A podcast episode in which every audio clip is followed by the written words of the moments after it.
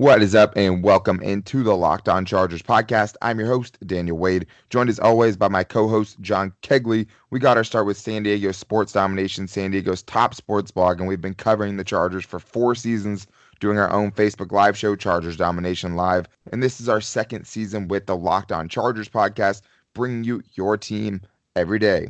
What's up, guys? Hope everyone had a very Merry Christmas and got everything they wanted to, and most importantly, got around safe in this crazy holiday weather that we've been having. So hope everyone had a good Christmas, but now it's time to get into the last show of the week, where, as always, we are going to get into some fan voicemails. We have 2 to get into today, but that'll save us some more time for the 2nd segment, getting into our keys for success against the Chiefs this weekend. It's going to obviously be a very tough game, and I don't think any of us expect the Chargers to win, but nevertheless, we have to get into our keys for the game. Before getting into our last segment of the show, listening to John Kegley give us the all-time series notes for the Chargers versus the Chiefs, it can only be good. I mean, they're always good, right? Before getting into our bold predictions and our game predictions for this one. So let's go ahead and get into it.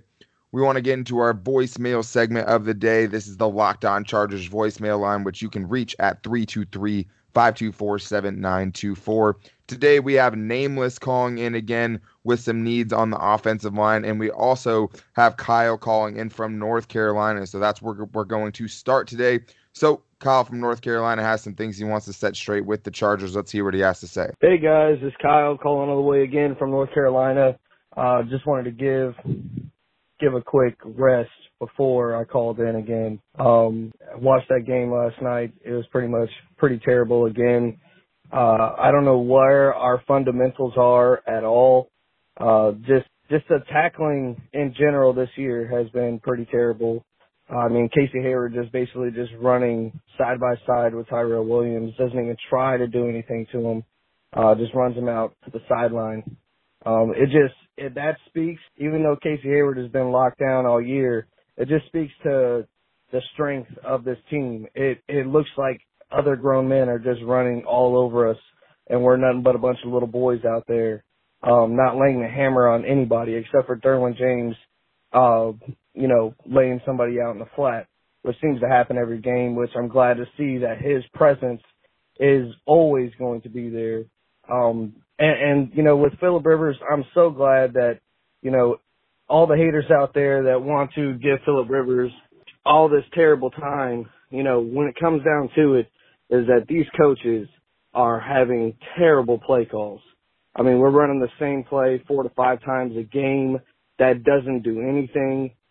Short distance situations, we can't even muster the strength enough to get 2 yards up the middle. We're having to use these pitch plays and everything else. It seems like we're doing a lot more runaround instead of actually just putting the work on somebody.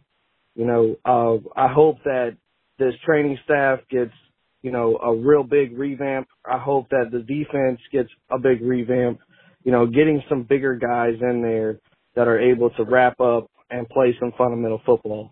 I appreciate the podcast, guys. Look forward to losing out the entire division. That's always nice. Again, appreciate the podcast, guys. See you later. Well, John, I mean, a lot to get into there, but of course, we'll start with the tackling. It's been an issue all season long, and I'm sure it'll be, somewhat of a key defensively this week, but every week it's the same thing with this team, a lot of missed tackles, and usually you don't really see people complaining about it that much unless it's Rayshawn Jenkins missing a giant touchdown and he misses a big tackle there, but it's been a problem for the Chargers all season long. But with Phillip Rivers, of course, you can't always blame him. I mean, especially with this play calling, and even with Shane Steichen, which we've seen ups and downs with, which is something you'd expect from a new offensive coordinator. I understand that Phillip Rivers has some blame to it, of course. I mean, he has a lot of blame to take, but also the play calling and the predictable play calling, running the same play 4 to 5 times in a game. And when it gets to 3rd and 2, you really have no confidence in this offense at all to get the job done. But as always, Derwin James, you have to mention Derwin James. And it does seem like he's the only one, John, really out there laying the big hits. But for me, I think, yes, the play calling and the tackling have been bad all season long. And Derwin James has really only needed a few games to get back to us seeing that player that we always loved so much watching last year. And think about what could have been if he had been healthy all season long. If he'd been healthy all season long with Adrian Phillips, we probably would not have seen as many missed tackles. Rayshawn Jenkins wouldn't have been on the field as much, so there would have been a lot less long touchdowns. So, yeah, there is a what could have been with that situation. But Derwin, I think, is a situation of he finally came back, so he's excited to play. He's laying the wood. He wants to be out there, whereas other guys who have been on the field all year, like the type of year it's been, I think they've given up. I think most of them are just like at the beginning of the game, like if we're in it, we could keep on trying to win. But once it starts getting out of hand or the offense isn't showing up, they don't care no more. You can see it in some of those guys' reactions, like when they're sitting on the field, they're not even chatting or nothing. They're just standing there, staring at the other team in their huddle, waiting for the commercial break to end. It's like they're just going, okay, anytime now, we just want to get out of here. So I think that's where a lot of the tackling situation comes from. I think when they start getting out of the game or the offense starts to give up, they've given up in the third or fourth quarter. But at the same time, there's guys like Thomas Davis who aren't giving up because they're veterans and they know not to do that, but he's getting arm tackles. He leads the Chargers in tackles, but there's been so many missed tackles too.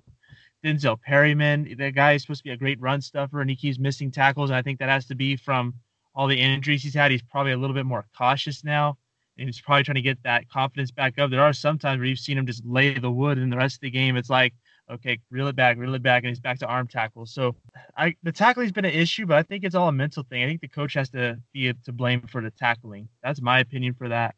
Yeah, I get that. And I think, the NFL practice schedule has something to do with it, too. The Chargers disproportionately miss tackles, so it's worse for them than it is for other teams. But you don't really get to tackle in practice, not 100%, not really. Maybe one day a week you go full contact, maybe two. It's not really like game tackling. And when you're talking about that, you're talking about the fundamentals, getting your head across, things like that where you can actually make sure tackles. And I think with Thomas Davis, it's not as if he doesn't know how to tackle.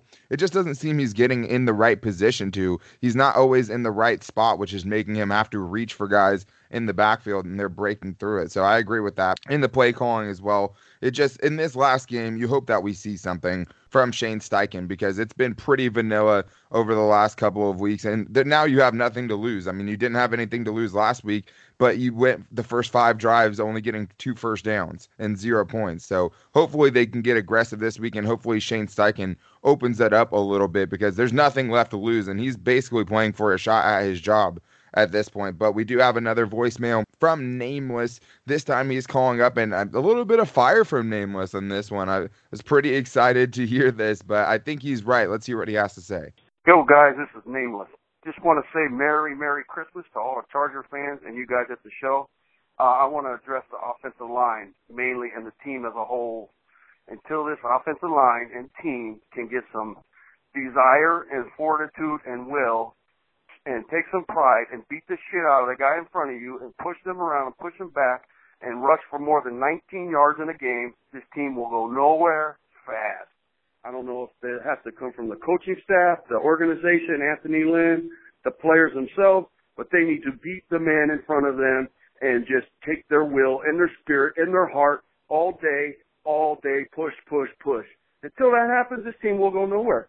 And I don't know if it starts at the top with the Spanos, tired of it, and it needs to change. And they got the talent to do it. Where it's going to come from, I don't know. Thanks, guys. Merry Christmas. Go Chargers. Good night. Bye-bye. Well, John, I think we've always talked about this offensive line, even before the season, saying that the Chargers didn't do enough. Going from last season and talking about, hey, what does this team need to do in the offseason? The number one thing on the list when people weren't talking about a backup quarterback or a new young quarterback as much was the offensive line. So they went into the season with a pretty weak offensive line, and you were just hopeful that guys like Forrest Lamp could come out and be really good, and he didn't even start right away. You hope Mike Pouncey could get back to seasons before last where he stayed healthy and actually played pretty well. That didn't happen. Russell Okung has been injured when he didn't miss time from his pulmonary embolism. It's just been such a bad time for this offensive line. They've had bad luck, but they've also played bad as well, and that's something that obviously goes on the coaching. But I think when you're talking about these guys that you want that are just going to blow people up and you want that mean, nasty streak, it seems like that kind of syncs up with Anthony Lynn's philosophy, but it's not really the guys that you have. I know Dan Feeney was kind of thought as a road paver coming out of Indiana, but he gets blown up too much to be considered a guy that's going to be, you know, really nasty and do the dirty work for you up front. But I think that comes from Tom Telesco. Obviously, the ownership is putting these people in place to make these decisions, but I think it's kind of a disconnect between Tom Telesco and Anthony Lynn, and I think that's part of the reason why this team has struggled a little bit, because the head coach is going out there and sticking with his philosophy of being a hard-nosed physical team, but he doesn't have the players to do that. And I'm not absolving Anthony Lynn by any means, because one part of being a coach is doing the best with the guys that you've had, and I don't know if we can say that with this coaching staff, that they're getting the most from these players. I would say that they're not. But, of course, John, if you're talking about bringing in an offensive lineman, yes, you want guys that are going to go out there and win their one-on-one matchups time and time again and really just want it always more than the other guy. And there's a select few of those guys in the league. I know David always talks about Quentin Nelson wanting a guy like that. Those guys don't grow on trees, but you can start it this year. You can start to bring in those type of guys, but the management and the coaching staff have to be on the same page. Absolutely. I am still frustrated that we didn't go after anybody except for Trey Pipkins in this offseason for the offensive line. That was one of the weaknesses last year. You could have dealt with some of the bad linebackers. You know, you could have worked around that somehow. You could have gotten some late linebacker picks in the draft and made them work. But the fact that you didn't do anything for the offensive line so that you can get your offense going, it still bothers me. I cannot believe that you thought Sam Tevy was good enough, that Trent Scott was a decent backup, and that Dan Feeney is going to be good at left guard without getting blown up. Having Pouncey and Schofield, I'm like, okay, that's your two guys to go off of, and then you have Okung. What do you do to fix the left guard, the right tackle, and what do you do to get depth? And they do absolutely nothing except for get Trey Pipkins. You could have gotten one free agent, a couple of decent draft picks, not named Trey Pipkins, someone that was actually from a big school that actually has more of a chance at succeeding, and you did none of that. So I'm going general manager all the way for the offensive line in the beginning of the year. But during the year, Anthony Lynn had to somehow adjust to this offensive line. If they were getting blown up so easily, there had to have been a way to get around that. If these guys are shooting up the field really quick, tell your offensive lineman to take that momentum with them and do something that makes like a run go right past that guy that shot up the field. Run Austin Ekeler towards that defensive end that shot up the field. Now there's nobody that has outside contain. No, like get a game plan for it. And you did none of that. You just did the same thing over and over again. And it bothers me that Anthony Lynn actually in a press conference says he is somebody that doesn't like to do the same thing over and over again. So we're trying new things. What are you trying new? You do the same play call over and over again with the same offensive line over and over again. You don't bring in anybody to try to fix the offensive line, not even like a low-priced free agent that's going to last like a couple of games. And then if he earned a contract, he gets a one-year contract. You did nothing. You just went with it with your stubborn ways, your same play calling, same offensive line, going with the same exact player over and over again, never getting Andre Patton involved. It's Anthony Lynn for in-game situations by far. Well, and it also has to go towards the offensive line coach and just not being able to develop these players. And I think there's a true lack of talent, so it's kind of a chicken and egg situation. But you definitely don't think you're getting the most out of these offensive linemen. You would think with guys like Forrest Lamp and Dan Feeney, who were pretty highly thought of coming out of college, that those guys could turn into at least legitimate backups. But the fact that Tom Telesco had so much faith in Dan Feeney after he was one of the worst guards last year in the NFL, it just mind boggles me. And he's going to have a pretty tough looking season when things are all said and done, passing on guys like Cody Ford and Jawan Taylor out of Florida, two offensive tackles that many people thought were going to go in the first round, and instead going Jerry Tillery, and it's well documented the year that he's had so far, and not going after guys in free agency and instead bringing in Thomas Davis and Tyrod Taylor as your two biggest additions in the offseason. So that's not really a good look for Tom Telesco there. Right now, I mean, Drew Tranquill is looking like the shining star of his draft class, but there's obviously a lot of time that's still going to have to tell those things, but you definitely want to have guys that want to come in and just want it more than the other guy and be able to just bury the guy in front of them and have confidence that you can go for it on 3rd and 2 and that you're going to be able to pick it up. And Anthony Lynn, I think, wants to be that team, but the Chargers don't have that roster right now. But we do have to get into two more segments, our keys for success coming up right after this, before wrapping up the show with John Kegley's all-time series notes and also our bold and game predictions for this one this weekend against the Chiefs. But first, this episode is brought to you by our favorite car dealership, and that is Metro Infinity, which is right off the 210 in Monrovia. I know you guys have heard it before, but you have to go swing by their brand new multi-million-dollar facility and check out the amazing selection of new and used cars. They're the only dealer in California that is family-owned, and they've been in business for over 25 years. They're the number one volume dealer in California, and one of my favorite parts about Metro Infinity is that if you don't like coming into the dealership, it's no problem at all. They will bring the new car and the paperwork to your home or office and complete the whole transaction there. They take pride in not being your typical car dealer where it takes hours to buy a car. They don't play games, and they want their customers to have a luxury car buying experience, so much so that if you tell them that Locked On Chargers sent you over there, you can get an extra $500 off any car purchase. You can reach them at 626-599-7510 or at metroinfinity.com. And right now, you guys could be leasing a brand new Infiniti Q50 3.0 luxury loaded with navigation, only $1,000 down at $325 a month plus tax. Plus, you can get that extra $500 off for telling them we sent you over there.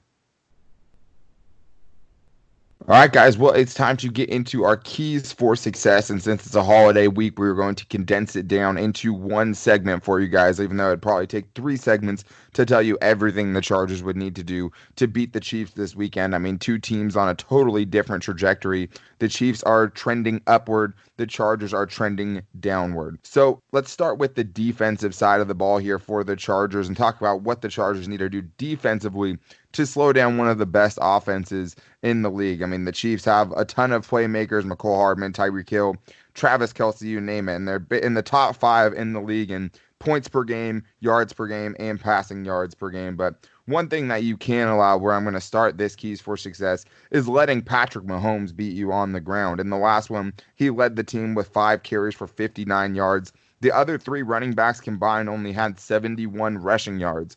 Patrick Mahomes can do plenty with his arm, John. You can't let him also do it with his legs and get out of the pocket. Yeah, you have to keep him in the pocket. You got to make him throw basically at angles. And what I mean by that is if you're running a 5-yard out, he's got to be able to throw that ball from the pocket to that out and hit the angle just right to where someone does not jump in front of that ball. Whereas if you run out of the pocket, now you have a bigger window for that out route, and you don't have to worry about someone cutting that route off. At worst case scenario, it gets thrown out of bounds. Whoop-de-doo, you have another play. So if you keep him in the pocket, you have a chance at stopping those kind of throws. Then you just have to worry about the middle of the field and making the tackle. That's where they're going to get you with how bad our tackling's been. If they dump it off to someone like a LaShawn McCoy type or a Mecole Hardman type, they're going to be pretty fast. So you got to make the tackle quick. But if you keep Patrick Mahomes in the pocket, you have that opportunity to make those plays. If he gets out of the pocket, there's probably going to be 20 yards of space between the Chargers defender and the receiver that catches the ball, and then it's just to the races. And we're not going to win any of those runs to the races with Tyreek Hill, Mecole Hardman, or Sammy Watkins. Exactly. I mean, the list goes on and on. You never know which one of those guys is going to have a big game. I mean, you had Robinson having a huge game earlier in the season. I mean, anybody could go off on any particular game, but you're right. I mean, they do want to hit you downfield, but they do so many short passes and jet sweeps and things like that that just move things around and make things so confusing for the defense to try to keep up with that. If you make your tackles, you can limit them and force them into third down situations and just hope that you can get off the field there. But if you can't tackle, that's what turns, you know, a 4-yard gain into a 35-yard gain, or a 2-yard gain into a first down. Those are the type of plays you just can't afford, because every single week we see times when the Chargers have a chance to get off the field and they can't make the tackle, and the guy's well short of the first down stick, but yet he ends up getting the first down after first contact. So you can't see that at all. But one matchup I'm looking forward to this time around, John, is something we didn't get to see the first time, and that is Travis Kelce versus Derwin James. Travis Kelce hasn't had many great games against the Chargers in recent years, but in the last one, he goes 7 catches for 92 yards and a touchdown. But Derwin James wasn't back yet at that point. So I love Derwin James, and I think he's a matchup nightmare for offenses if he decides to go on one player and try to shut them down, which you don't see very often. But I'm looking forward to watching that matchup this week between one of the best safeties in the NFL and one of the best tight ends in the NFL. not having Derwin in the last matchup was basically a weakness, and Andy Reid knows how to attack your weakness, which is why they targeted Kelce 10 times in the last matchup, leading to a 31-yard catch, a touchdown, 92 receiving yards. With having Derwin James back, that takes away that weapon. And out of all the weapons they have, Travis Kelce is that one weapon you'd rather deal with. You'd rather take Tyreek Hill, Mecole Hardman, and all these other guys on the field, Damian Williams, you name it, out of the play and deal with Travis Kelce. That's the one guy you'd rather deal with one-on-one. And having Derwin James makes that a lot easier, because we missed him in the last game, but I think the defense did pretty well stopping the Chiefs' offense until we started beating ourselves with turnovers. But before that, they were on top of everything, and it was you got to throw to Travis Kelce, and there were some throws that were going over his head to start the game, or he was catching it for 4 yards and you were setting up third downs. It wasn't until the turnovers happened that Kelce started getting a lot more open because they got the ball a lot more. But if you only have to deal with Kelce and Derwin James covers them, that gives you a field day defensively. Well, and it lets the rest of your defense focus on guys like Tyreek Hill, who can actually just explode this game open. I mean, you can win a game if Travis Kelce ends up going 4 for 45. I mean, I think you'd take that any day of the week, especially if that's because you're pushing more coverage towards a guy like Tyreek Hill. And let's be honest, that's probably the only reason this first game was close. I mean, Phillip Rivers had 4 interceptions, yet the Chargers still had a chance to come back at the end of the game. But Tyreek Hill got hurt very early in that game and only had 2 targets and no receptions. So that is absolutely going to be where you want to focus your defensive secondary around and just limiting Tyreek Hill. You're not going to stop him. I know that old cliche, but you're not going to stop him. And they're going to give him a lot of short passes and let him try to, get around the defense and just hopefully cause a couple of missed tackles. But if you can just stop him from getting behind your secondary, that is a win against Tyreek Hill. And the other thing you have to say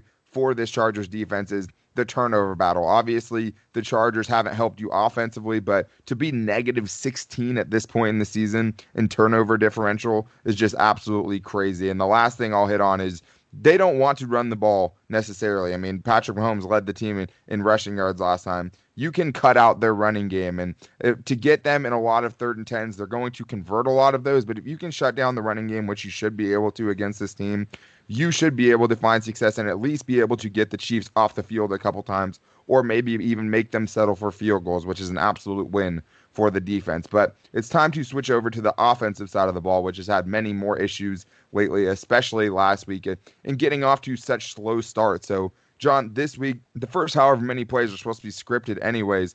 This is a defense they're going up against that has been very hot lately. It's going to be very tough for the Chargers to get off to a quick start, but I think it's very important. But the Chiefs defense has given up only 6 points in the last 2 games combined.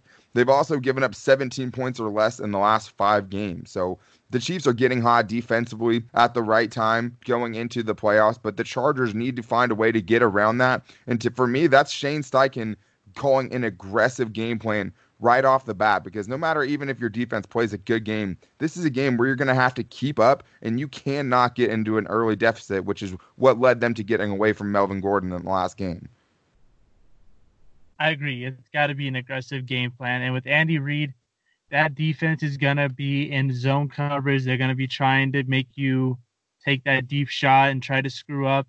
You got to be patient and just take what's given to you, but be aggressive with it. Don't be trying to throw all these little routes to the running backs behind the line of scrimmage. Actually take an 8-yard pass to Hunter Henry on a hook route. Take your quick slant to Keenan Allen. Take whatever hook route you can get and just move down the field slowly. Be patient, but don't be thrown behind line of scrimmage. And then once you get the run going, keep at it. Once it gets going, because it's going to take a while for it to get going, because the Chiefs know that you have struggled because the offensive line can't block, and all you got to do is use about 5 people against that offensive line, and the run's going nowhere. And we saw it last week against the Raiders. They completely sold out against it. Exactly, and once they did that, what are you going to do? Run the same exact passing play you've done all year when they know it's coming? Good luck with that. So it's got to be taking holes in the zone. Don't even try to run the same plays you've always done. Just tell your guys, run this route and find a spot in the zone and stay right there and let Rivers find them. If Rivers isn't finding them, then you get to blame Rivers for the game. If Rivers is looking around and no one's finding a hole in the zone, then it's on the receivers. You know where your weakness is, and that's an improvement for next year, but it's still something that you got to be aggressive with, because that's how you're going to win games in this league when you don't have an offensive line, is hitting the holes in the zone you know, as we said before, how do you beat the Chargers? You send the blitz up the middle and you drop everybody else into a zone and you say, okay, find the hole. You have 1.2 seconds to find it. And yeah, pretty much. Yeah, basically. And with the run, you got to start up the middle, but then try to work it outside. Try to show them like a bounce play, basically, where you're going up the middle, but then you bounce it outside really quick. Something Austin Ekeler can do really well, and something Justin Jackson can do exceptionally well. So I think Justin Jackson has to be part of this game plan a lot this week. Yeah, and you're talking cutbacks and counters and things like that, and those become a lot easier if you actually, you know, decide to use Derek Watt, the fullback, once in a while. And the fact that they didn't try to do that more last week when their running game was really struggling was infuriating to me. But Melvin Gordon had pretty good success. He had 14 carries for 69 yards in the last game, and they just totally got away from it in the second half and then asked Phillip Rivers to throw the ball 52 times. So that is not going to win them this game. Phillip Rivers, obviously, it's going to come down to him at some point. Is he going to turn the ball over or is he not going to turn the ball over? And we've seen when the offense is clicking, when he's in a rhythm and they're scoring points, he's not turning the ball over. When everything is, you know, bogged down and they can't get anything offensively, he puts it on his shoulders and tries to do it himself. So the Chargers have to be able to run the ball in this game to have any chance in it. Shortens the game. We've seen that's the blueprint to actually beating the Chiefs, is shortening the game, scoring on your possessions, not settling for field goals, putting the ball into the end zone. And that's what's beat them so far this year. And another thing is, you know, force a couple of turnovers and all of those things. But the Chargers, it's going to come down to Phillip Rivers cannot turn the ball over in this game like he had and did in the last one 4 times. It can't happen for them to even have a chance in this game. But the Chargers turn it over at all, they're basically toast. But it's going to come on Phillip Rivers' shoulders at some point, but it's up to the rest of the team and Shane Steichen to get them in a rhythm before Phillip Rivers goes into hero fill mode. And that's just something that we're going to have to see from the Chargers. If it gets to that point, John, and Phillip Rivers feels like he has to do it himself, it's not going to be pretty. No doubt it will not be pretty. And we're going to hear everybody saying, oh, Rivers sucks, Rivers needs to go, draft a new QB. Well, no, that's a leader trying to put the team on his back and trying to make something happen because nobody else is willing to make it happen. And you can't blame him for that. That's a leader. That's someone that wants to win. People that don't care are people like Ryan Fitzpatrick when he was before he got the job with the Dolphins. He wasn't trying to make things happen. He was throwing the ball wherever it went, and he was making bad reads, and the games would suck. If the game was out of reach, he wouldn't try to bring him back in. He would just hand the ball off or throw a 5-yard pass and say, whatever, game's done. Rivers is like, we still have a chance. We're down 21 in the fourth quarter. We still have a chance. This play call sucks, so let's see what happens if I throw it to Mike Williams in double coverage since he's better off at a jump ball. If it's intercepted, we were going to lose anyway. Who cares about the stat? I think Rivers is taking too much blame for this season. Yeah, he's had some bad games and some bad throws, but a lot of times he's trying to lead the team back, and he's a leader like that. He has that Kobe Bryant Mamba mentality where he's just going to take whatever chance he can get to bring the team back, whether it makes him look bad or not. Yeah, and the ones that you just really don't want to see are like the ones from last week where he just throws that careless interception. I mean, at the end of the first half, you just can't have those kinds. You're just floating it up and, you know, hoping Mike Williams can make something out of it. But there's certain times where Phillip Rivers has to just punt on a drive, and he doesn't do that enough, especially when the games are close like they were last week at that point in the game. So you just don't want to see those. The other ones where he's trying to lead the team back and just there's nothing else working, so he's throwing it up, I don't have as much of an issue with that because I've seen how bogged down this offense can be, and we've seen how many times that Mike Williams play work where that's, I mean, sometimes the entire offense. So Mike Williams hopefully can have a big game because they're going to just have to be patient, take what the defense gives them, and take their shots when they're there. And he has those one-on-one matchups where you take him any day over any corner. But that's a good Chiefs secondary over there, and they picked him off 4 times last time. But we do need to get into the final segment of the show, getting into our bold predictions, our game predictions, and John Kegley's all-time series notes coming up right after this. All right, well, time to get into the final segment of this Christmas week, getting into our all-time series notes with John Kegley and giving our predictions for the game. I have David Drogemeyer's predictions as well, so we'll get into that. But, John, what do we need to know about the Chiefs and the Chargers? Well, at one point, the Chargers had a lead in this all-time series, and since then, we've done really bad. There was a time where we had a 3-game lead in this series, and then we just went on to lose. What was it, like 9 straight, I believe? We lost 9 straight, 9 of the last 10 to be exact. And I just don't get why we lost all those games, because if you look at some of them, they were such winnable games, like being up 24-3 or being down 10-3 and being at the 1 yard line, you could have tied it. But there was games that we shouldn't have won that we won as well, like 2013, Mike McCoy's first year, when Ryan Succop missed the game-winning field goal. We ended up winning in overtime to go to the playoffs. The game just before that, when Seyi Ejira-Tutu scores the game-winning touchdown to win 41-38. And then one of my favorites, all the way back in 2008, when the Chargers needed to win to keep their 4-8 season alive for the playoffs, and they're down 21-3 to the Chiefs. And they come back scoring a touchdown, onside kick, another touchdown to take the lead, and then the Chiefs missed the game-winning field goal, and the season on life support still exists. So there's been so many games we shouldn't have won that we won. There's been games we should have won that we didn't win, like the historic one last year, the game-winning two-point conversion by Mike Williams after being down 28-14. So there's so many games we shouldn't have won that we did win. So could that be the case this week? I'm kind of curious to see what happens, especially with the Chiefs already having a playoff spot.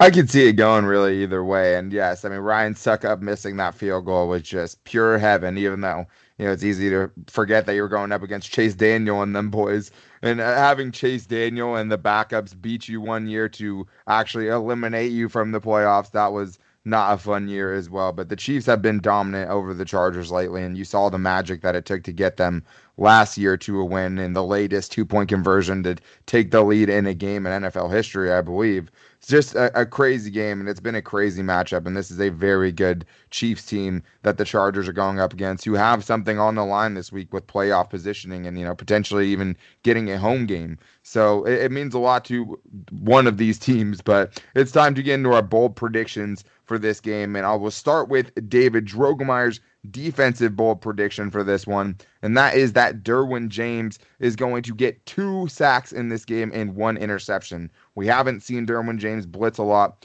but I want to see it more, especially against the Chiefs and Patrick Mahomes, who obviously got out of the pocket enough to get 59 rushing yards in the last game.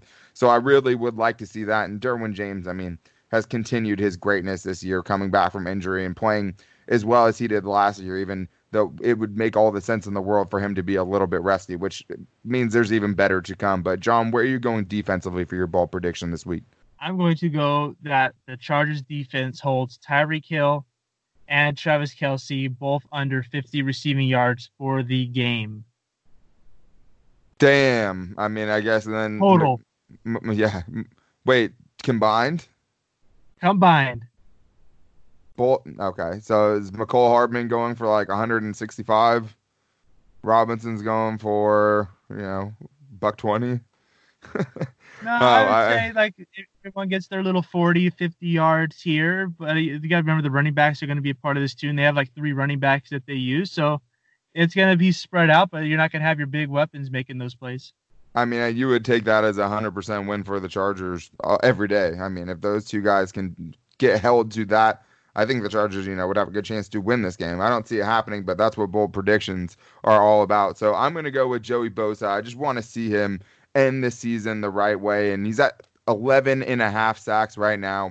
His record for him personally is 12.5 sacks. I'm going to say Joey Bosa beats his personal best. I'm going to say he gets 2.5 sacks and a strip sack in this one and gets it to a solid 14 sacks on the season, which would be a really nice round number for him to, you know, possibly get a giant extension in the offseason. But I'm going to go Joey Bosa, 2.5 sacks and a forced fumble. John, where are you going offensively for this one?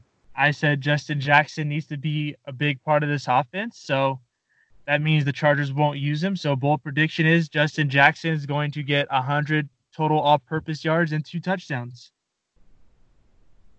Yeah, and it'll just be nice to see Justin Jackson on the field because we haven't gotten nearly enough of that so far this year, but he's been a full participant in practice this week. The one thing that's going to hurt that is that Russell Okung has not participated in practice all week, so we saw what the running lanes looked like last week with Russell Okung out. Hopefully they can be better this week, but with Trey Pipkins and Trent Scott, it's hard to feel good about it. David is going with a good one on this one. He's going with Mike Williams and Austin Ekeler, both getting over 1,000 yards for the season in this game, which is not really a crazy thing because, I mean, Mike Williams only needs 37 yards, and Eckler is exactly 50 yards away. But it would be pretty bold just because that's only been done 5 times, because that would give the Chargers 3 1,000-yard receivers. The Chargers were actually the very first to do it. It was Charlie Joyner, John Jefferson, and Kellen Winslow who did it in 1980. So it'll be 39 years since it's happened for the Chargers. But the other guys on the list, like the Marvin Harrison, Reggie Wayne teams with Brandon Stokely randomly thrown in, or even the other teams that are on this list, there's some really good names like the Cardinals when they had a really good passing game. You have Anquan Boldin and Larry Fitzgerald, Steve Breston. So it hasn't really been done very often, John. So that would be pretty cool if the Chargers could have 3 1,000-yard receivers. And it's never really been done with a running back either. The closest was when Eric Metcalf did it with the Falcons when they had 3 1,000-yard receivers. But that year, Eric Metcalf, even though he did play running back in his career as well as wide receiver, only carried the ball 28 times. So he was mainly a wide receiver that season. So it'd be a very unique situation if they were to do if they were able to get 3 1,000-yard receivers. That would be an historic moral victory for the season that we've had this year. Yeah. The season we've had, to get a record like that would just make you feel proud.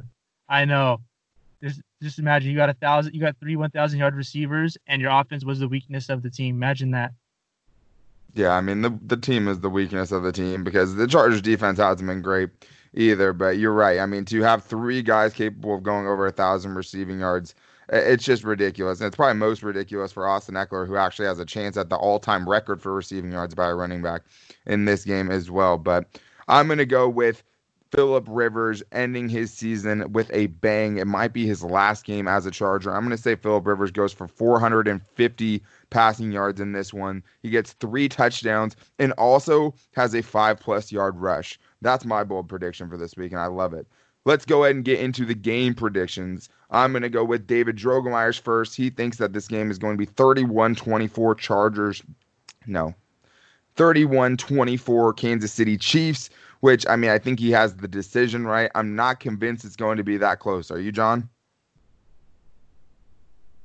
I mean, I feel like it shouldn't be that close, but somehow, some way, they always make it that close. So it's true. I think it's going to be Chargers losing this game 28-21, and I'm gonna just throw a little something in there and say that's because the Chargers get a touchdown, 2 field goals, and then a late touchdown with a 2-point conversion. Hey, that would be kind of nice. I think this is a game that could get blown out. I think this is a game where you see how much this team is still kind of invested in this season, and I think the Chargers could have a decent game, but I don't know if it's going to be enough. I'm seeing more of a Chargers 17, Chiefs 31 type of game. I think the defense has an okay game. I think Phillip Rivers, unfortunately, turns it over a couple of times because that's what he does against the AFC West, especially this season. And the Chargers lose by multiple possessions, which is something we've only seen a couple of times, only one time this season against the Minnesota Vikings. So I'm not very confident in this game, especially with Russell Okung out. I think it could be a pretty ugly one potentially, but that is going to wrap things up for this show and for the regular season. I mean, this, no matter what, will be our last regular season show. So we'll be back with you next week. We'll be back with you on Monday.